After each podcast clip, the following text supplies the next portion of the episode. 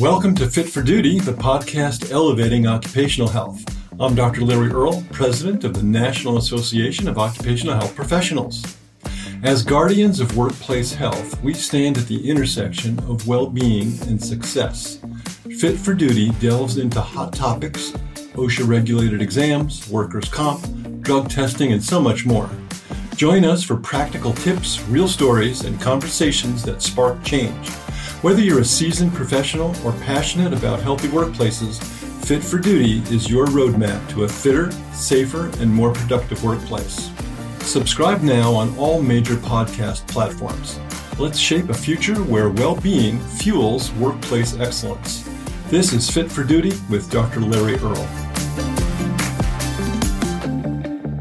Welcome to another episode of Fit for Duty, the official podcast of the National Association of Occupational Health Professionals. Today, we have a truly enlightening and eye opening discussion lined up for you.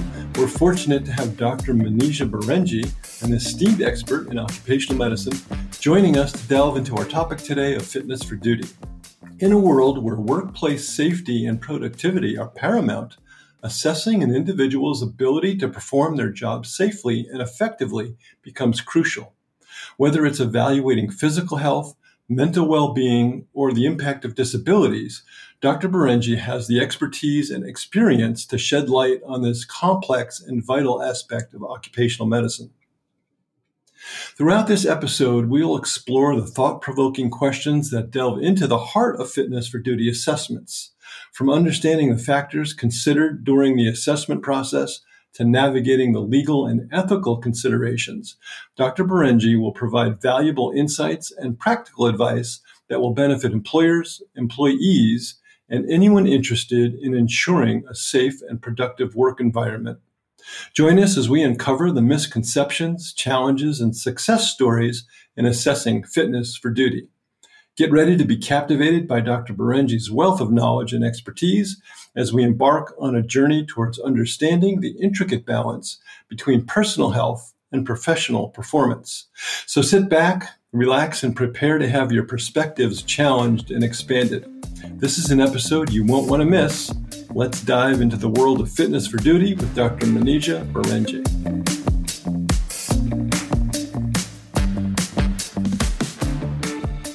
So, welcome to Fit for Duty, Dr. Berenji. Nice to have you here. Great. Thank you, Larry. It's a pleasure to be here. Yeah. So, let's just jump right, right in then. Uh, how do you determine an individual's fitness for duty, and what factors do you consider during the assessment process? Yes. So, fitness for duty, for those who don't know, it is a type of exam that a lot of us in occupational medicine perform when there is a question of someone's ability to do the essential functions of their job. So, an assessment entails a couple of things. We want to be able to assess the individual's overall state, both their physical state as well as their mental state, and really spending the time to conduct that assessment in a manner that is conducive to uh, not only obtaining the information, but making the individual feel comfortable through the process. Right. And and what do you find are the most common health conditions or disabilities that can affect an individual's ability to perform their job safely? And how do you address these as challenges? Yes. So uh, in the 10 plus years since I've been practicing, uh, I've seen a number of these types of cases. Uh, really, the main one that I've seen as of late are mental health related. Yeah. Um, we've had a number of individuals who have been brought in by their respective management to get an assessment as to their mental state. Many a time, these individuals have underlying mental health history. They are on a number of medications. Uh, I have taken care of veteran employees who have had a history of uh, PTSD and other mm. combat related um, medical issues. So it's usually a, a combination of factors, but when it gets to the point where there is a disruption in the workplace, or if there is a, potential threat to the individual employee or to other employees, that usually gets us involved. Um, so in those types of circumstances, I do want to make sure that the individual is safe, that there's no signs of any suicidal and or homicidal ideation, do the necessary evaluation and get that individual to the mental health professional. Depending on the severity of the situation, uh, they may need acute services. So we are well equipped to be able to direct those individuals to the appropriate care services. Yeah, yeah, very good. I, I think you're right. We certainly have seen a resurgence. I don't know if it's a resurgence, but a surge of mental health issues. Some maybe you know related to, as you said, PTSD, combat. Some related to COVID. You know, we've had a lot of stressors and outright mental health issues with that. Of the more physical issues that you see with people going back to work. Let's say they've been off for an orthopedic injury, right? And they have a physical job and now they're returning to work. It wasn't not a work related injury, right?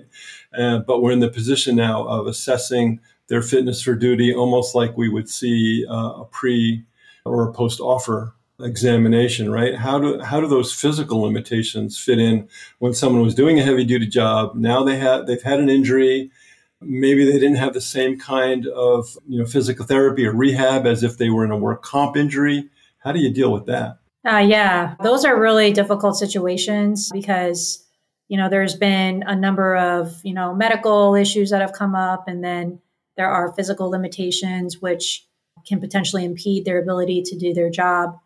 We usually get those individuals to us in a variety of different fashions but the most typical is usually if there is a you know a stumble or an injury that a coworker happens to witness and uh, there's issues with that person getting up.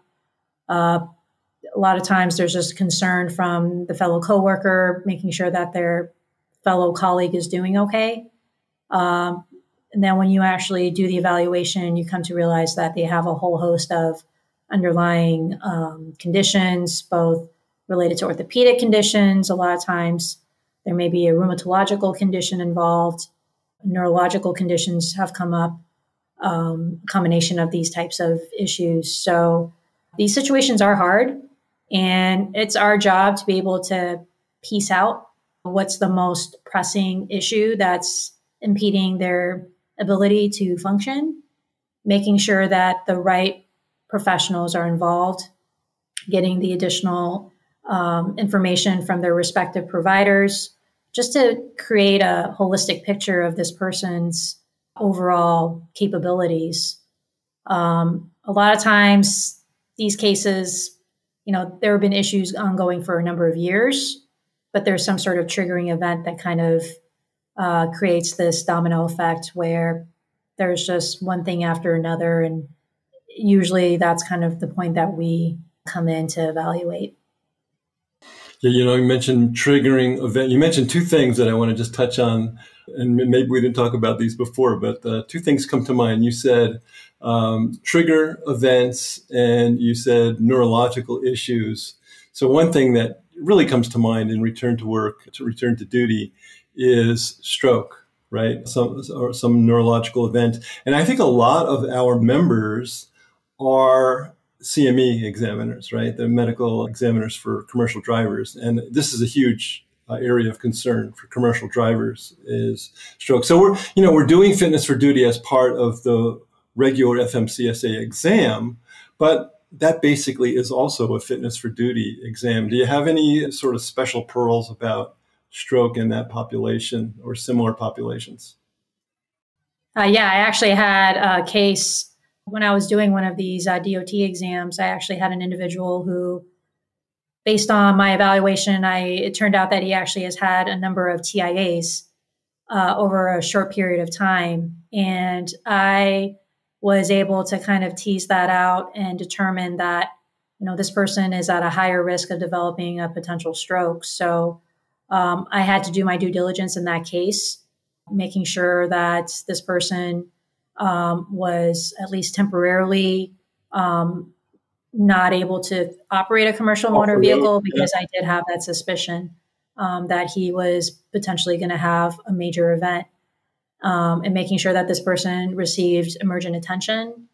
And sure enough, uh, he actually was evaluated at the right time because he may have had an event on the road and that could have been potentially catastrophic for a number of people. So at the end of the day, we have to do our medical assessments and we have to look at the FMCSA guidelines and all the medical examiner, you know, instructions and the manuals and but we really do have to look at the person in front of us and if there is a suspicion that there is a risk to this individual based on how they're presenting, we have to make sure that we are able to get that person the medical care that they need uh, to prevent a potential catastrophic event.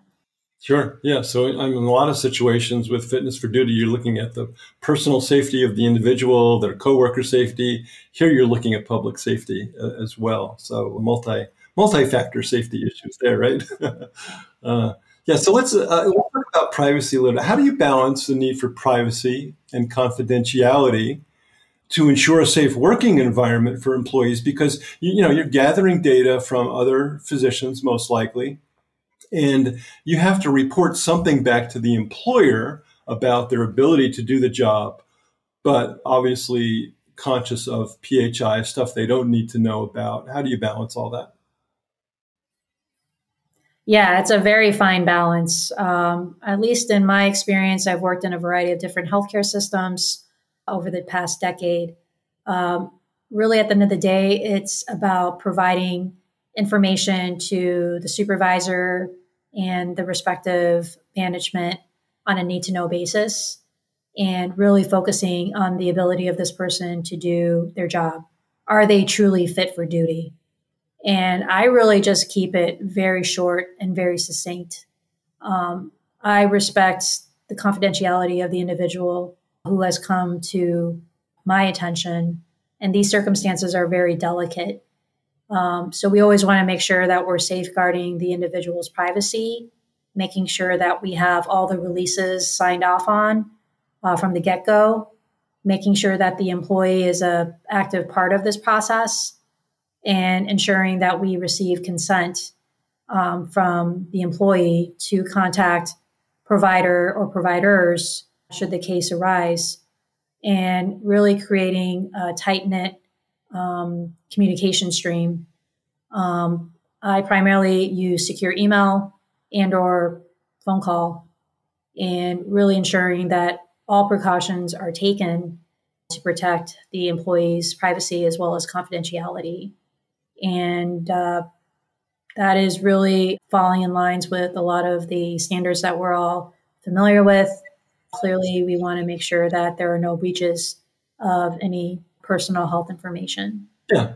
I think really relaying that to the individual that you're evaluating that, look, we're only sharing your ability to perform the essential functions of the job. We're, we're certainly not going to share all the gory details of your illness with your employer, right? And so they, they just need yeah. to know that it is on a need to know basis. Um, yeah. So I like to just make sure we had that communication. You know, you talked about mental health issues uh, a little bit um, before. How do you actually evaluate mental health when you, if you're not a mental health professional yourself? How do you go about those evaluations? Um, clearly, you oftentimes have to bring in specialty opinions. Um, are there other mental health assessments that are common to use on a more like primary care, occupational medicine basis? Yeah, I think this is a growing area of interest in occupational medicine because we're seeing such a high number of these types of cases. Yeah, and you don't always have psychiatry readily, available, right? There's a real That's access right. problem. So That's right. Yeah, it's hard to get. Yeah, absolutely. It's hard to get these folks in to see a psychiatrist, yes. and oftentimes, unless it's a you know a very acute situation where there's a need for emergency psychiatric service, you're absolutely right. It's going to be very difficult to get that person an appointment so, in my experience, I've had the ability to really kind of take that deep dive into kind of understanding basic manifestations of, you know, anxiety, depression, taking advantage of some of the survey instruments that we have at our disposal, the generalized anxiety disorder survey, PHQ-9, which I know a lot of us are familiar with, you know, being able to come up with some systematic way to at least quantify and being able to create some line of medical evidence to at least support your conclusions, at least in that type of setting. Um, we always have those uh, instruments available and we can conduct those pretty quickly. Um, in the situation where you may have a bipolar patient or employee, I should say, things do get a little bit more complicated. But I've been very fortunate to take advantage of some of the um, CME trainings through the American Association for Family Physicians, or sorry, the American Academy of Family Physicians, I should say. And they're really helpful tools to be able to use. I know there has been a survey instrument that I have used in the past, really trying to identify, at least in that setting, if this person is having a manic episode um, and being able to at least, again, having some sort of systematic way to approach it if you're suspecting that this person may be having some sort of manic situation.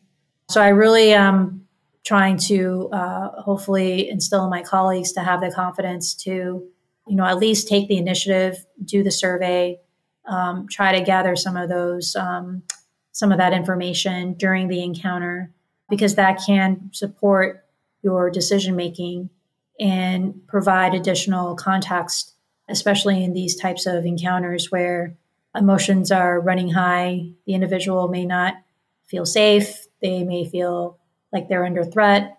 So you want to make sure that you can uh, have uh, an approach that works. Yeah, very good. Thanks for that.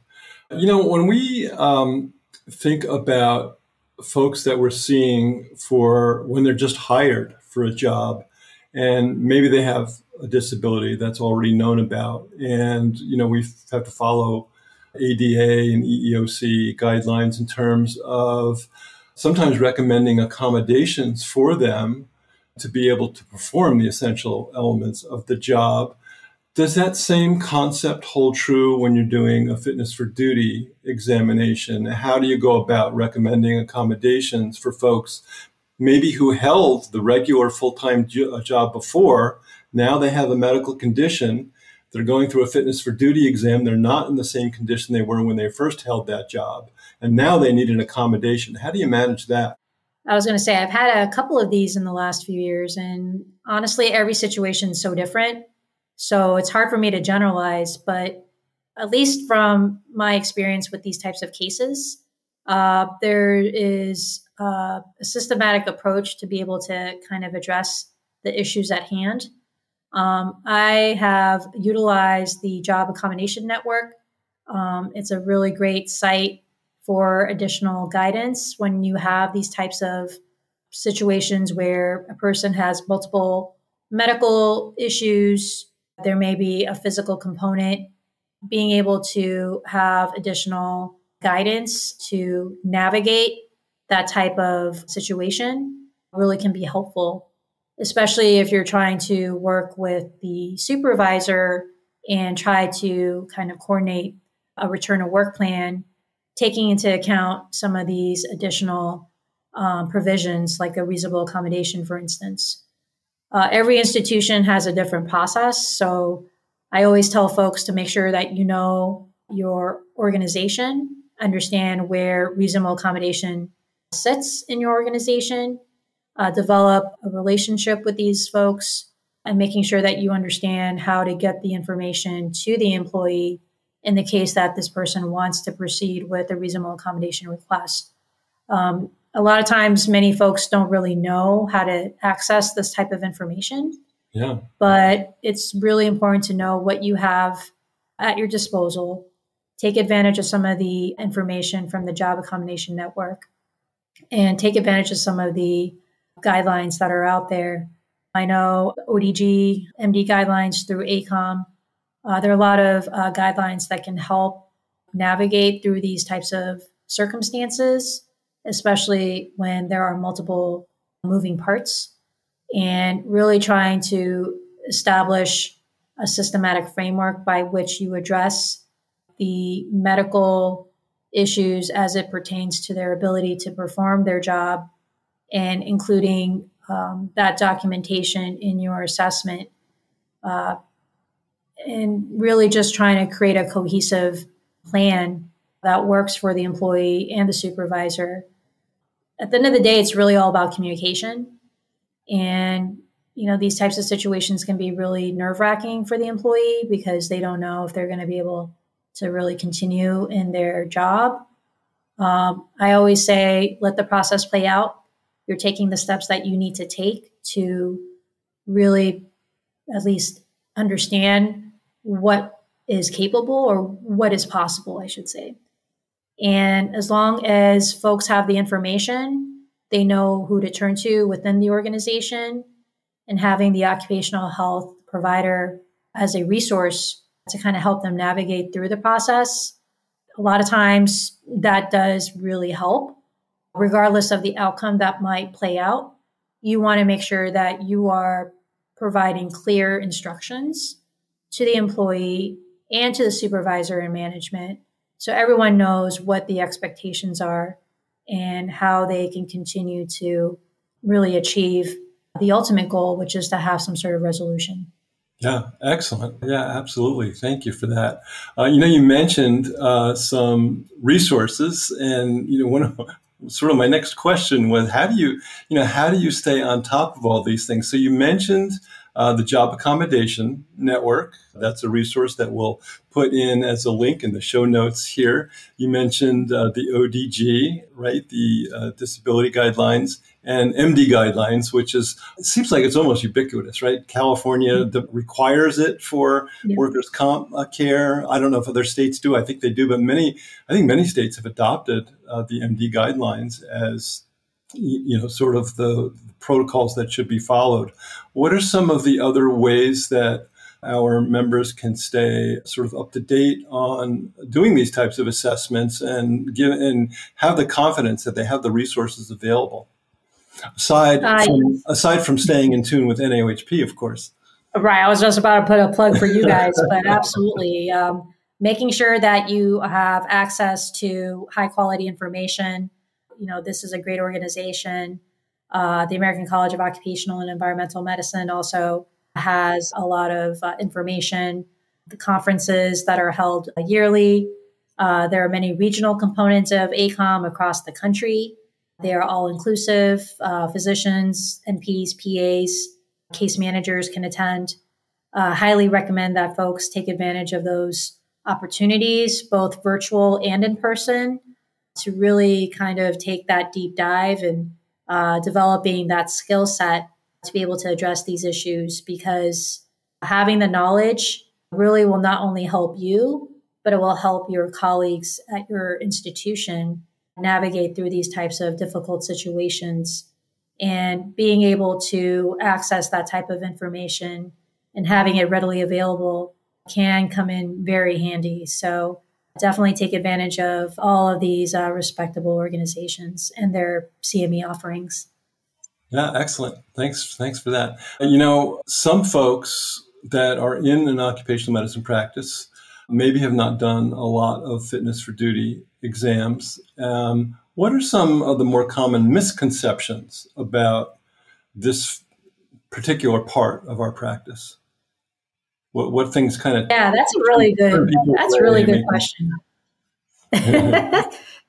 yeah. Uh, at least in my experience, I, I tend to have to educate my fellow peers about what a fitness for duty is. Um, you'll be surprised, or maybe not, but a lot of our medical colleagues don't really have an understanding of what this type of exam entails. Uh, so I make it my kind of duty to kind of provide some context as to why these exams are being done. Um, it's really for not only keeping the employee safe, but also making sure that the fellow, you know, coworkers and other employees across the organization are in a, an environment that is safe and is conducive to uh, high quality performance.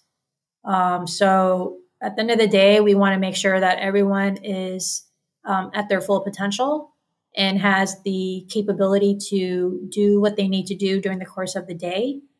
Um, but sometimes, you know, issues do come up, and we want to create an environment where we have uh, due recourse in case there's a situation where uh, there is an escalation of you know changes in you know like mental health. I know that's been a big topic yeah. today.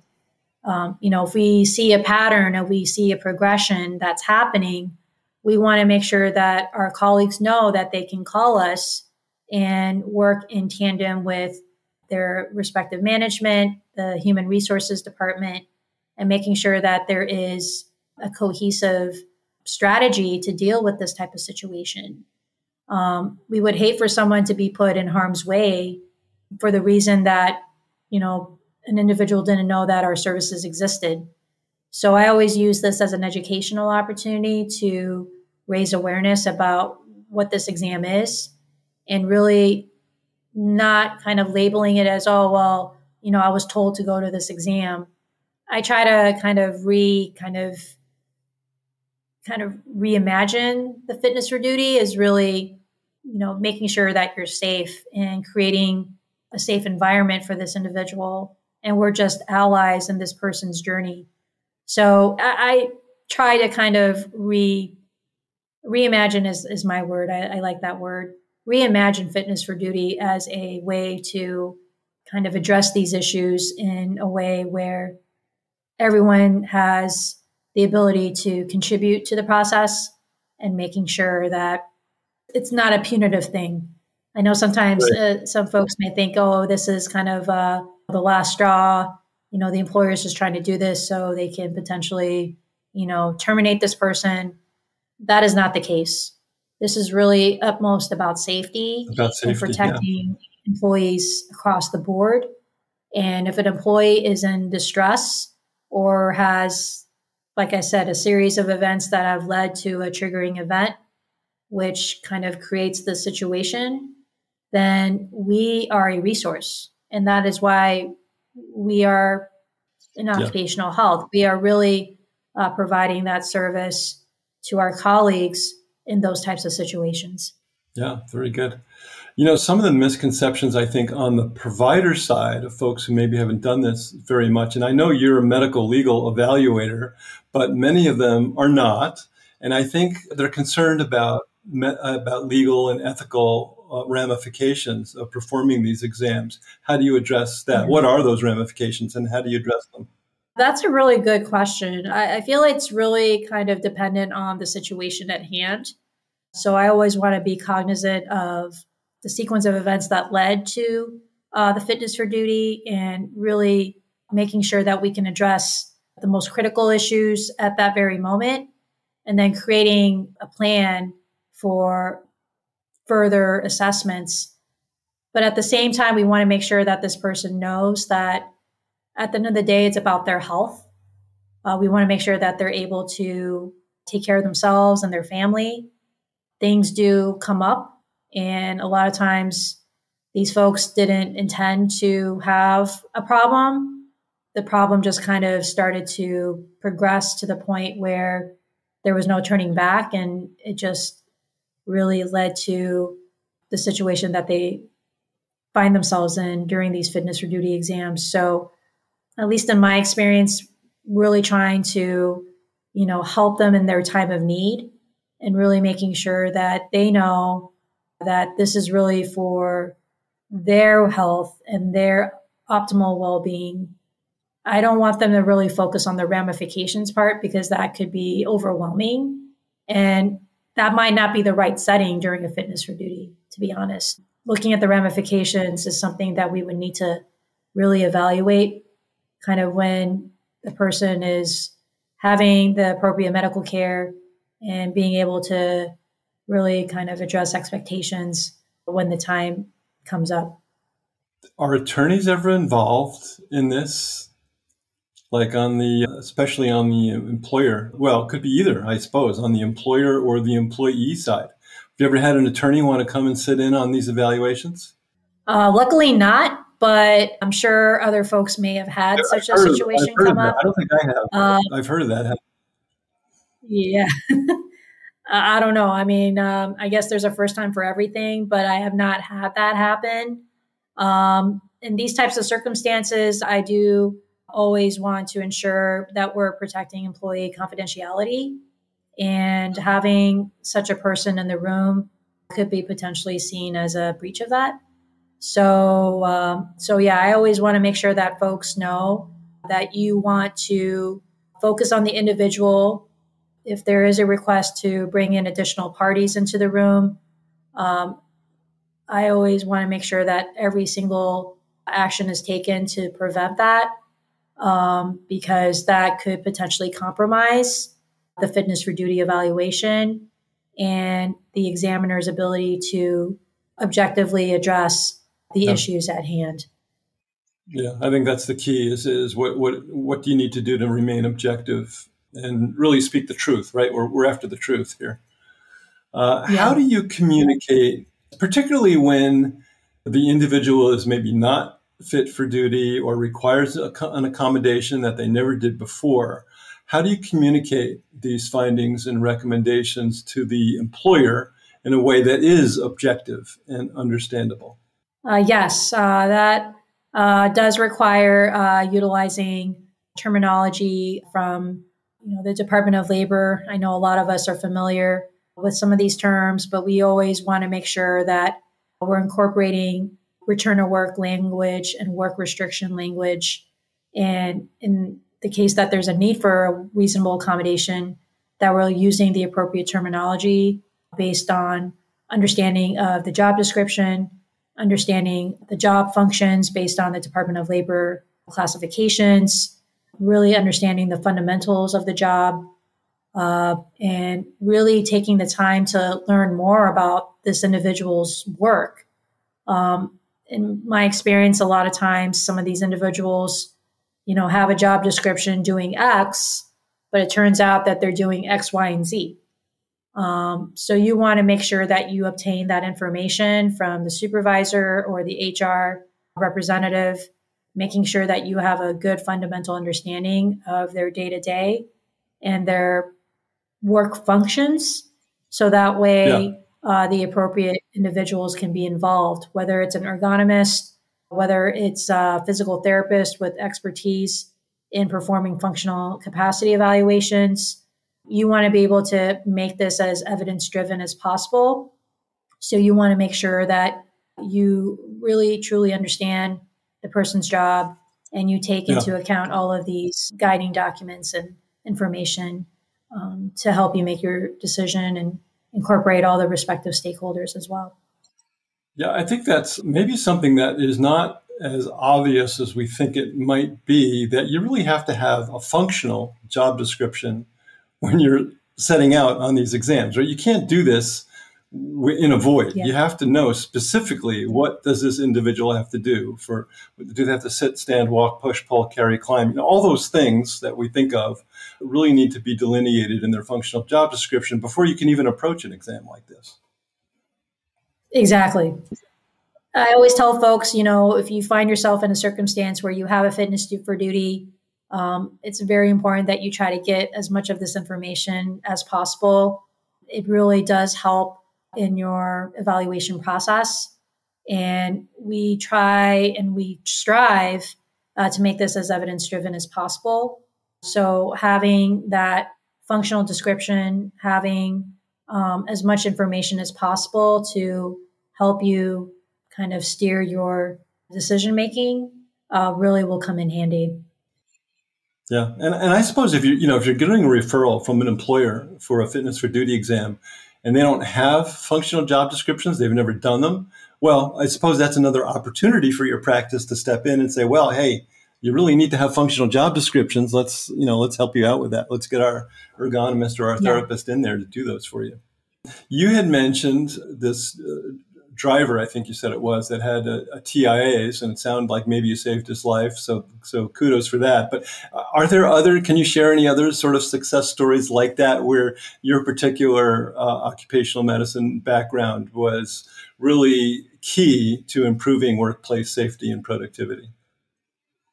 Yeah, uh, I just had a case uh, in the last year or so. We had this individual. He was a veteran employee was uh, having a conversation with his coworker.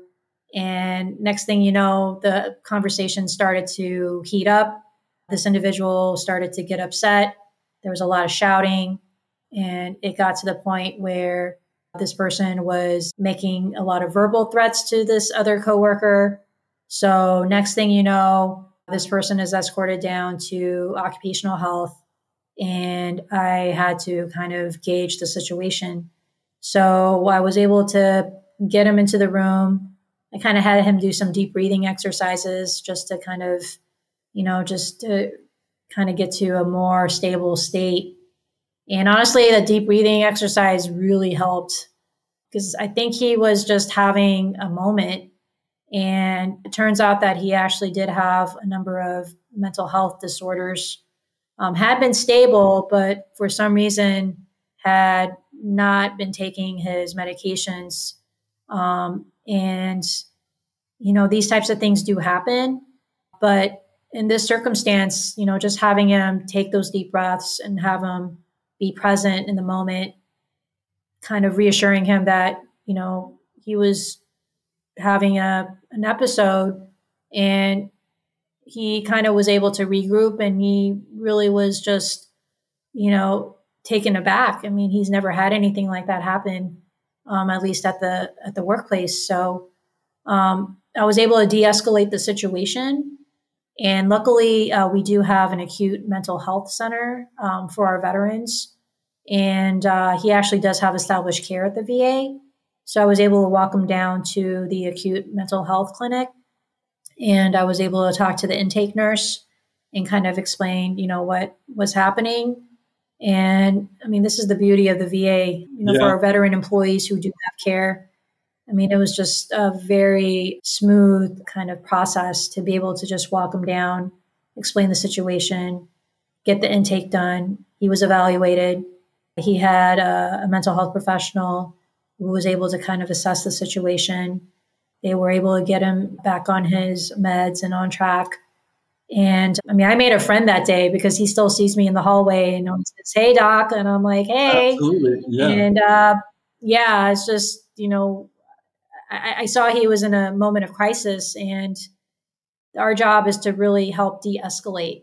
So if we have those kinds of situations, really trying to just help the person, and breathing is such an important thing, you know, just taking that deep breath and just kind of letting all of that dissipate. Take um, a moment. So I was so really happy to see that. Averted. Yeah, yeah, that's a great, great story. Yeah, catastrophe averted. Uh, great story. Thanks for that.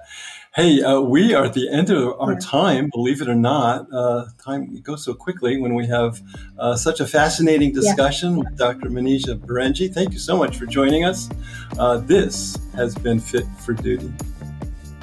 And that wraps up this episode of Fit for Duty. Thanks for joining me today, everyone. I hope you found this conversation as engaging and informative as I did. As always, building healthier, happier workplaces starts with knowledge and collaboration. So if you enjoyed this episode, please consider subscribing to Fit for Duty wherever you listen to podcasts. That way, you'll never miss a beat when it comes to the latest trends, best practices, and inspiring stories in occupational health. Until next time, stay safe, stay well, and keep elevating workplace excellence.